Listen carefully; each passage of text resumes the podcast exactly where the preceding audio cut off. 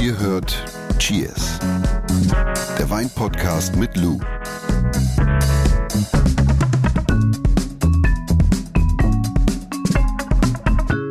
Ich war gestern in der ständigen Vertretung Kölsch trinken mit Freunden. Ja? Habe ich immer Heimatgefühle, wenn ich da sitze. Wirklich? Mhm. Wie schön. Ist so ein richtig, es ist so eine richtig rheinische Oase, weißt du? Vermisst du das ein bisschen? Ja, sehr. Ich vermisse den Schlagmenschen. Auch wenn viele sagen, die Kölner oder generell die Rheinländer wären so oberflächlich, finde ich zum Beispiel nicht. Ich finde das auch manchmal ganz geil, wenn es oberflächlich ist. Ich muss nicht immer so deep diven. Und ist das denn für dich, wenn, das ist mal so in Berliner wenn du. zu sagen, ich muss nicht immer so deep diven. Ich will auch manchmal einfach nur ein Mettbrötchen essen und einen Kölsch trinken. Aber ist die Frage, wenn du dann nach Hause fährst, Ja. ist es ein bisschen wie eine Kur? Entgiftung? Also von ja, Ja, schon. Also ich, ich bin gerne zu Hause. Ich habe mir letztens auch noch mal ein paar so alte Bilder und so Videos angeguckt, weil ich irgendwie die Instagram-Stories, weißt du, dieses Story-Archiv geguckt habe. Und dann bin ich irgendwie mit dem Auto da am Siebengebirge vorbeigefahren, da war Sonnenuntergang. Ja, meine Herren, das ist doch schon herrlich. Du bist halt ein Hier muss ich jedes Mädchen, Mal ne? irgendwie dreiviertel Stunde in so einen Wald reinfahren, weißt du? Nee. Das ist, ist, ist, nicht meins. Sind Berlin. deine Wurzeln halt. ja, das sind meine Wurzeln. Wir haben vorne schon eine drei stehen. Eine drei. Wer hätte das am Anfang gedacht, ne? dass wir uns Woche für Woche wiedersehen und Du meinst die hören. Folge, Folge drei? Ja! Und uns nicht nur mit einem guten Glas Wein gut unterhalten, sondern uns mit einem guten Glas Wein gut über Wein unterhalten. So sieht es nämlich aus. Ja. Ich bekomme auch immer ganz liebe Nachrichten aus der Community. Also, Wenn ihr Lou auch liebe Nachrichten schicken wollt, oder auch mir natürlich, ich bekomme weniger, äh, cheers.edeka.de, das ist die Adresse für Kontaktaufnahmen, nicht aller Art, sondern die, die sich um Fragen und um das Thema Wein drehen. Äh, ihr könnt es aber auch öffentlich machen, postet einfach die Frage bei uns in den Insta-Feed. Wir sind auch bei Instagram. wir sind auch bei Instagram. Verrückt. könnt Und ihr auch es lohnt schreiben. sich. Na, das ist nett. Und ihr könnt uns auch ein paar schöne Sterne geben. Freuen wir uns natürlich auch. Und Aber gut Lieben, so, zu Beginn der Folge schon. Für die heutigen Einfach schon mal 20 bewerten. Minuten braucht ihr etwas mehr Ruhe als sonst und ihr braucht etwas mehr Geduld und ein bisschen mehr Konzentration, denn wir sprechen heute über äh, ja, biodynamischen Weinanbau und das heißt im Endeffekt, es wird heute so ein bisschen philosophisch, kann man das sagen? Ja, es wird ein bisschen philosophisch, finde ich. Findest du? Ja, ein bisschen komplexer. Äh, Ich versuche das mal so wissenschaftlich runterzureißen gleich. Ey, was übrigens euch auch noch gut stehen würde, wenn es gerade geht, ich weiß nicht, wo ihr seid, wäre ein leckeres Glas Wein. Der Wein der Woche. Demeter, Perla, Terra, Vino, Bianco, Frisante. Das ist ganz schön viel, ne? Also, Das ist so wie Eltern, die ihren Kindern sechs Namen geben. also Demeter ist tatsächlich ein Zertifizierungsorgan, Ja. das Wein aus biodynamischem Weinanbau Mhm. zertifizieren darf. Kennt man auch aus der Lebensmittelbranche, Demeter, ne, wenn du den Mehl kaufst oder so. Richtig. Perla Terra ist in dem Fall der Fantasiename, das ist der Name des Weins, Perla Terra. Vino Bianco, weißer Wein. Mhm. Und Frisante steht für Sprudel. Prickeln und Schäumen. Prickelnd. Ja.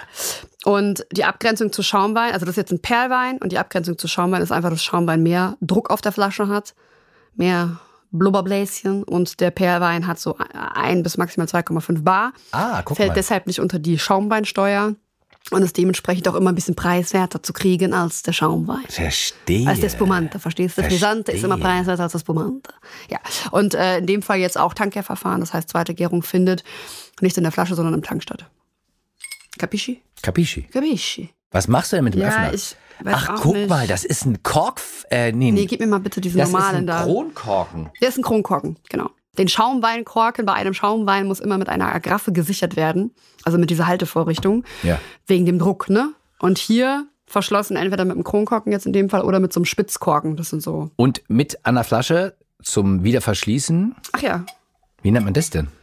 So ein Bügel, Bügelverschluss. Bügelverschluss. Der sogenannte Bügelverschluss. Ja, zum Avinieren ein kleines Stückchen.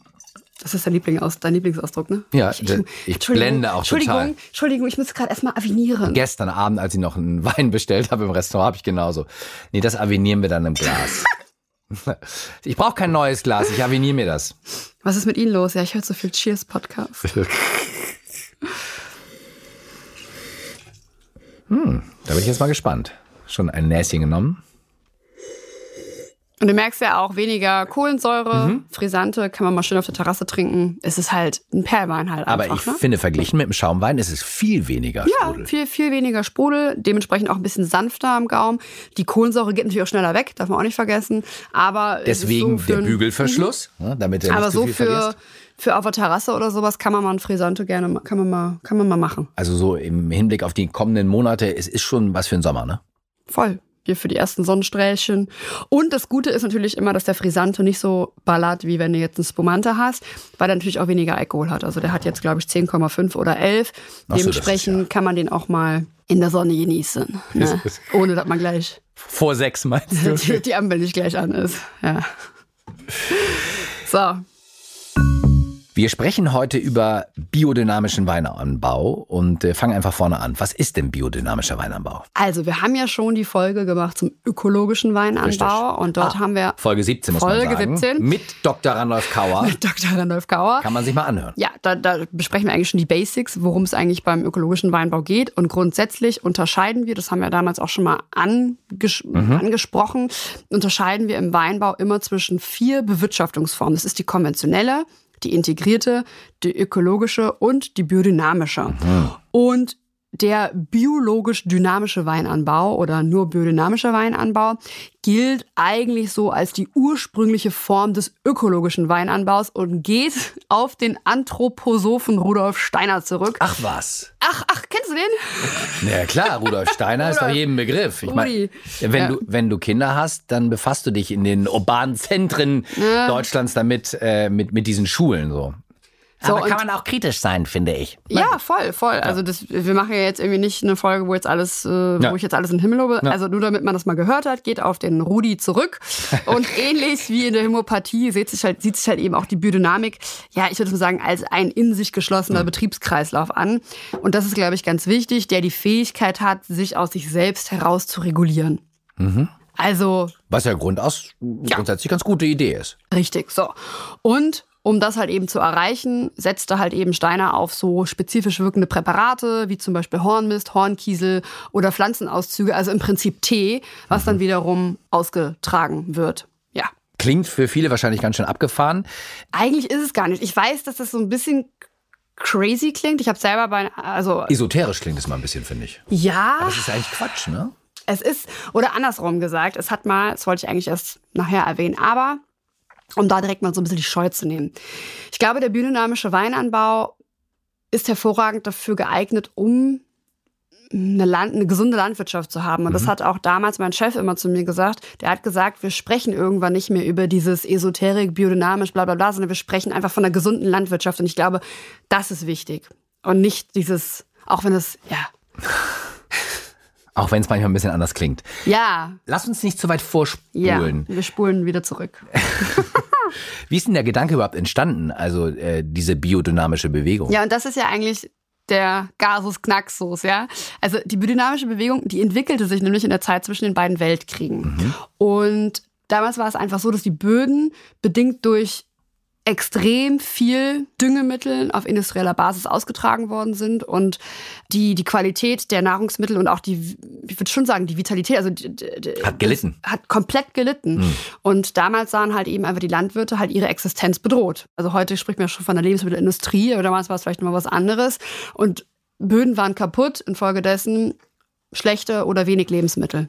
Und das war ungefähr so 1924, muss man mal so im Hinterkopf behalten. Da konnte man ja chemisch und wissenschaftlich noch gar nicht so viel Richtig. nachweisen, ne? Und damals gab es halt tatsächlich auch noch sehr wenige wissenschaftliche Erkenntnisse darüber, wie man die Nahrungsmittelqualität einhalten kann Mhm. oder wie man auch die Widerstandsfähigkeit. Man hat jetzt zum Beispiel, das habe ich sogar damals bei einer sehr bekannten, kann man das sagen, Sendung mit der Maus, Klar kann man das sagen. Sendung mit der Maus, Guckt da ging es doch auch mal, warum, warum die Leute so viel Hunger gelitten haben, weil die dann festgestellt haben, du kannst Kartoffeln nicht im jeden Jahr ernten, sondern du musst immer gucken, dass der Boden einmal brach liegt.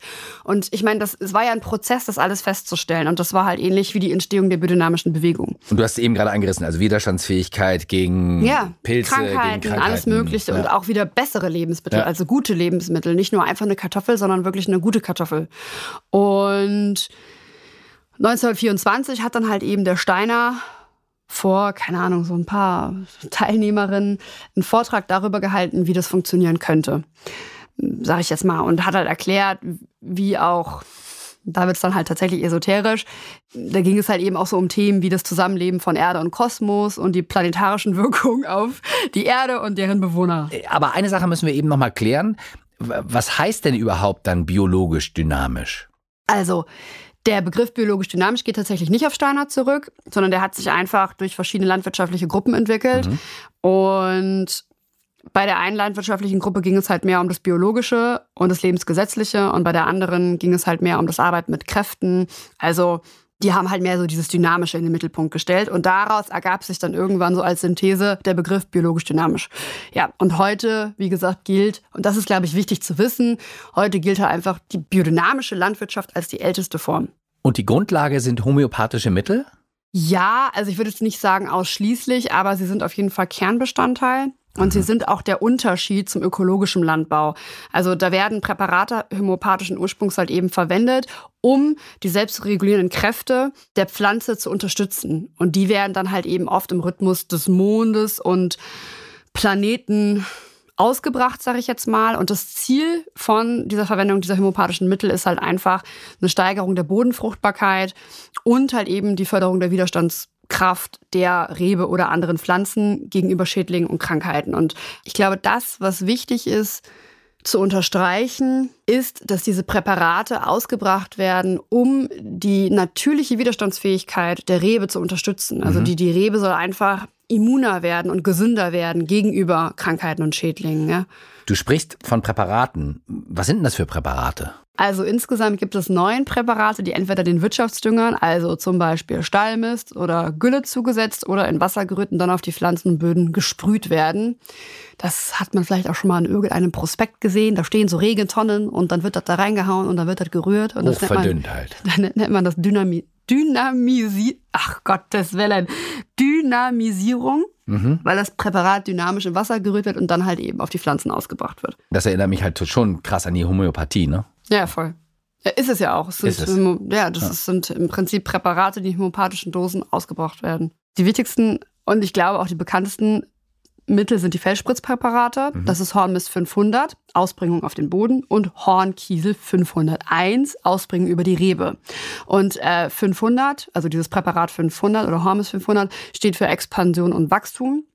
Und dabei wird deswegen jetzt mal wirklich erklärt, weil das die meisten wahrscheinlich irgendwo schon mal gesehen haben. Da wird frischer Kudung, also wirklich von einer sehr, sehr guten Qualität, in Kuhhörner gefüllt und über die Wintermonate im Boden vergraben. Und was dann passiert, ist sozusagen ein Wandlungsprozess. Und beim Ausgraben, das ist echt faszinierend, riecht das halt überhaupt nicht mehr nach Kudung. Also ich habe das ein paar Mal machen müssen und dann riecht das wirklich eklig, aber dann vergräbt man die, dann grabt man wieder aus und dann riecht das nicht nach Kudung, sondern es riecht nach frischem Waldboden. Das ist total faszinierend. Und dieser Kudung fördert halt einfach so mikrobielles Leben und halt eben die Bildung von Humus, was ganz wichtig ist. Mhm. Ja. Und alle so. Nein, also ich frage mich halt die ganze Zeit, ist das Hokuspokus oder funktioniert das alles? Also du hast ja davon gesprochen, alle Präparate werden dann genau, also alle Präparate, ja, die werden homöopathischen so, Dosen. Genau, die werden in homöopathischen Dosen äh, ausgebracht und da, dabei gilt es, kennst du ja auch aus der Homöopathie, dass je geringer der materielle Anteil eines bestimmten Stoffs ist, desto intensiver die Wirkung der entsprechenden Substanz. Ja, ja. Aber aber die Frage, die alles entscheidende Frage ist doch genau wie in der diskussionswürdigen Homöopathie, so mhm. der Medizin, funktioniert es oder nicht? Ja, das ist nämlich genau der, der, springende Punkt. Also auch wenn man sich mit Winzerinnen unterhält, das ist natürlich dann immer ein Gefühl und eine Bestätigung seiner eigenen Arbeit. Nichtsdestotrotz ist es so, dass es super so Hochglanz-Winzerinnen gibt, die auf einmal alle umstellen auf die biodynamische Bewirtschaftungsform. Wirklich? Wo man dann zuerst denken würde, also man darf sich die Winzerin da jetzt nicht so in Birkenstock und mit so äh, Hanfpullovern vorstellen, sondern das sind teilweise so richtige Geschäftsleute, die aber einfach festgestellt, also natürlich ja, kurzer Bogen, ist es grün und es ist ein vermarktungstechnisches Argument. Selbstverständlich. Nichtsdestotrotz ist es aber so, dass du im Gespräch mit vielen Winzerinnen einfach immer den gleichen Satz hörst. Es macht irgendwas mit unseren Böden und unsere Trauben oder beziehungsweise unsere Beeren schmecken anders. Und wir haben eine Veränderung festgestellt, die wir nicht greifen können. Es hat uns auch selber zum Umdenken angeregt und ich glaube, da darum geht es so. Und das hörst du auch off the records, also nicht nur im Hochglanzprospekt, wo es Richtig. natürlich stehen muss, sondern Richtig. auch off the record. Richtig. Und das, was es natürlich auch unterstreicht, sind wissenschaftliche Versuche, ja, und die daraus resultierenden Erkenntnisse, nämlich dass eine ökologisch, also eine, eine konventionell, sage ich jetzt mal, hat gesprochen, eine konventionell, eine ökologisch und eine biodynamisch bewirtschaftete Landfläche sich anders entwickelt oder beziehungsweise einen Unterschied aufweist zwischen ökologisch und biodynamisch. Und bei so Versuchen, was hat man da für Erkenntnisse? Also man konnte da einfach feststellen, dass mit biodynamischen Präparaten gepflegte Versuchsflächen einfach eine deutlich höhere Bodenfruchtbarkeit hinsichtlich, und jetzt kommt's, Biomasse der Regenwürmer, Anzahl der Beikräuter oder zum Beispiel auch Laufkäferarten gezeigt haben, als die organisch-biologisch, also die ökologisch oder zum Beispiel auch konventionell gepflegten Flächen. Und das ist schon extrem. Und dann hat man aber auch noch festgestellt in Langzeitversuchen, dass die Beere, das was ich gerade gesagt habe bei den Winzerinnen, anders schmeckt. Sie entwickelt sich einfach. Das heißt, man hat ein ganz anderes oder ein, ich würde jetzt nicht sagen besseres, aber man hat eine Veränderung festgestellt hinsichtlich der aromatischen Ausprägung, der Säure und vor allen Dingen auch vom Tannin und schlussendlich auch was die Alkoholentwicklung, also während der Gärung auch äh, äh, Unterschiede festgestellt. Versteh mich nicht falsch, ich muss jetzt nochmal fragen. Also ich bin natürlich ein bisschen kritischer wahrscheinlich. Mhm. Ähm, also ist das jetzt alles nur Marketing, so aus deinem Gefühl heraus oder aus deinem Wissen heraus? Nee, ich habe ja auch in einem Weingut gearbeitet, die wirklich seit Jahren oder Jahrzehnten schon biodynamisch arbeiten. Es macht natürlich etwas mit der Denke, nämlich dahingehend, dass man sein eigenes Verhalten und auch den Konsum so ein bisschen hinterfragt. Ne? Verhalten in der Natur, der Natur Ja, gegenüber. so, das ja. finde ich ja erstmal das Wichtigste. Ja, aber auch äh, was den Konsum betrifft, ne, weil wir ja schon eine, eine sehr intensive Landwirtschaft auch betreiben. das ne? du, ja. Und äh, man darf ja auch nicht vergessen, Weinbau ist Monokultur. Und wenn du jetzt zum Beispiel durch Südtirol fährst, die ganzen Apfelplantagen, die Weinplantagen, das ist ja, also Punkt Nummer eins, es regt zum Nach- und vielleicht auch Umdenken an. Und der Punkt Nummer zwei ist halt einfach, dass ich würde jetzt nicht sagen, dass biodynamische Weine zwangsläufig anders schmecken oder jetzt irgendwie fancy-bancy sind oder so. Sie schmecken, finde ich, oft ein bisschen komplexer und ausgeglichener, harmonischer irgendwie, was ich aber auch nicht greifen kann in dem Sinne, was aber eigentlich wieder diese wissenschaftliche Studie belegt, dass halt einfach biodynamisch erzeugte Trauben höhere Öchselgrade, Phenole, Anthocyane und so und mehr geschmacksverändernde Eigenschaften aufweisen, dass sie geringer im Alkohol sind. Das merkt man schon. Ich würde jetzt aber nicht sagen, dass, das hat ja auch damals der Kauer gesagt, wenn du jetzt zwei Weine hinstellen würdest und der eine wäre konventionell ökologisch und dann halt einer auch biodynamisch, dann würde ich den Unterschied wahrscheinlich jetzt auch nicht feststellen. Aber genau das ist ja eine entscheidende Frage. Woran erkenne ich eigentlich einen Wein aus biodynamischem Weinanbau? Also es gibt drei offizielle Verbände, die biodynamisch arbeitende Weinbaubetriebe zertifizieren dürfen. Das ist einmal Demeter. Demeter ist der einzige Verband, sage ich jetzt mal, der Lebensmittel zertifizieren darf und Wein. Dann gibt es Bioduvin und Respekt Biodünn aus Österreich. Und das siehst du dann immer hinten auf dem Etikett. Also zum Beispiel jetzt hier auf unserem Wein der Woche steht ja auch Demeter. Da weißt du, okay, Wein aus biodynamischem Weinanbau. Und das, was auch noch wichtig zu erwähnen ist, dass es ja nicht nur um den Anbau geht, sondern auch um den Ausbau der Weine. Das heißt, jedes Zertifizierungsorgan hat andere Richtlinien im Keller. Also zum Beispiel bei Demeter darfst du das und das nicht verwenden, darfst zum Beispiel nicht mit, mit, mit Reinzuchthäfen vergären oder sowas. Und das ist auch noch wichtig zu erwähnen, dass jedes Zertifizierungsorgan andere Richtlinien hat, was den Ausbau der Weine betrifft. Also es geht nicht nur um den Anbau, sondern auch um den Ausbau. Das heißt, es gibt viele Hilfsstoffe, sage ich jetzt mal, oder auch Behandlungsmittel, die da nicht erlaubt sind. Sag mal, dieses Biodünn, das habe ich mal auf so einem Naturwein-Label äh, gefunden. Das ist aber jetzt nicht automatisch immer Naturwein. Nee, also natürlich ist es so, dass im Anbau und im Ausbau der Weine reduziert gearbeitet wird. Mhm. Und dadurch ist es oft auch Naturwein. Aber grundsätzlich, und das ist wichtig zu wissen, es ist einfach nur eine Bewirtschaftungsform. Es hat erstmal nichts mit Naturwein zu tun. Und biodynamischer Wein schmeckt auch, was ich eben auch schon mal angesprochen habe, nicht zwangsläufig jetzt irgendwie freaky oder anders oder so. Es ist einfach erstmal nur eine Bewirtschaftungsform. Fertig.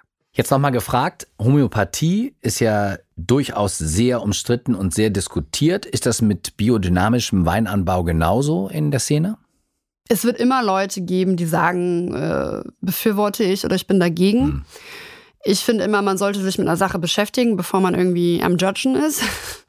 Und es muss nicht für jeden Betrieb funktionieren, aber für viele Betriebe funktioniert es eben. Und die Anzahl der Betriebe, die sich zertifizieren lassen, das wird halt immer mehr.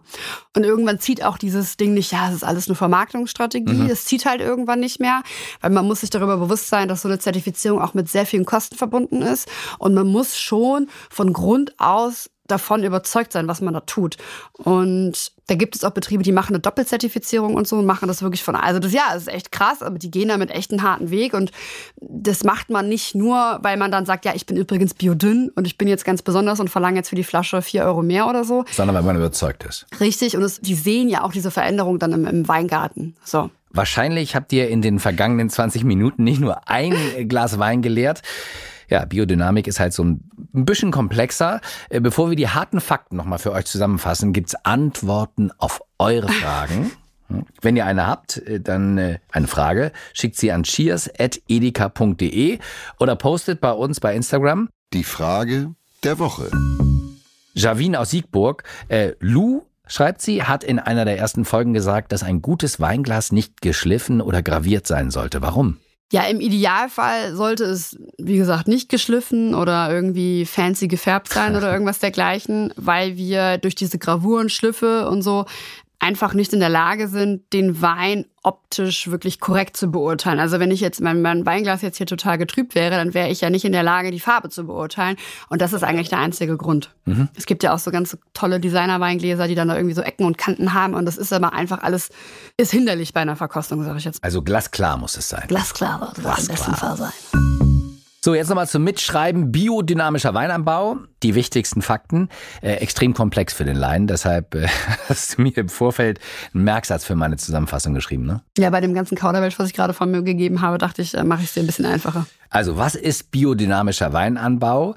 Äh, alle Aspekte des ökologischen Weinanbaus. Mhm. Also keine Mineraldünger, keine Unkrautvernichtungsmittel. Mhm. Plus homöopathische Präparate, mhm. haben wir auch drüber gesprochen. Also zur Unterstützung, genau. Dann habe ich mir aufgeschrieben Hofkreislauf, also die Betrachtung des Betriebes als, äh, ja, als autarken Hofkreislauf mhm. in sich.